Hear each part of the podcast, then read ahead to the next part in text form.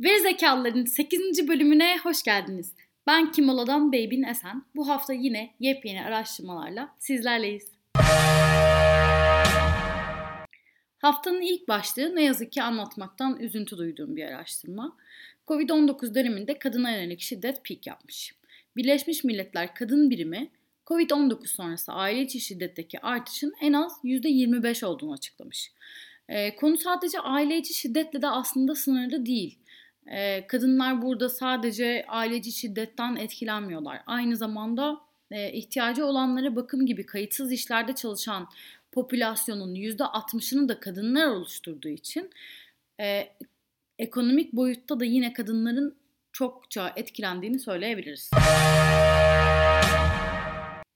Haftanın ikinci araştırması Fransa, Almanya, Hindistan, Singapur, Amerika ve İngiltere'de 6000'den fazla seyahat eden tüketiciyle yapılan bir araştırma.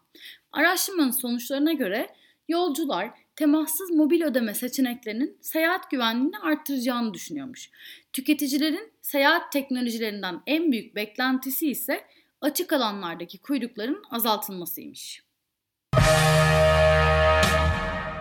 Evet, Kasım bitti, geldik yılbaşı planlarına. Amerikalı tüketicilerin %39'u yılbaşını sanal ortamlarda kutlayacakmış. %21'i de Aralık tatillerini ilk defa evde kutlayacakmış. Araştırmanın bir diğer ilgi çekici sonuçlarından biri de Y kuşağının %61'inin bu sene evde kutlama yapmaya heyecan duymasıymış.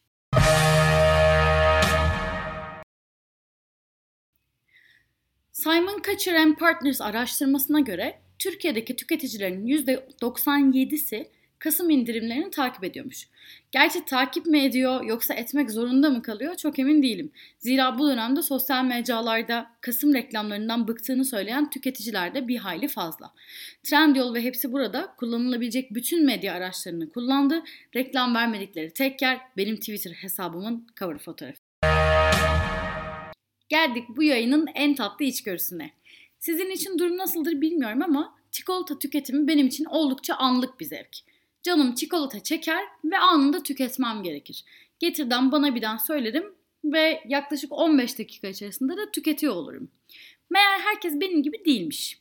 Kimono.com'un ana sayfasında herkese açık bir şekilde yer alan içgörü motorunda çikolata araması yaptım.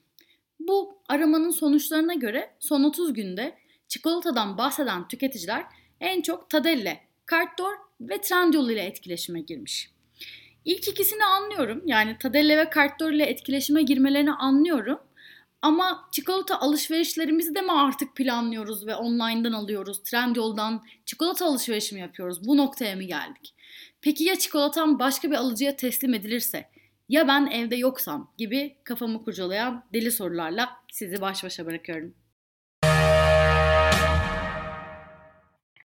Veri zekalıların bu bölümünün de sonuna geldik.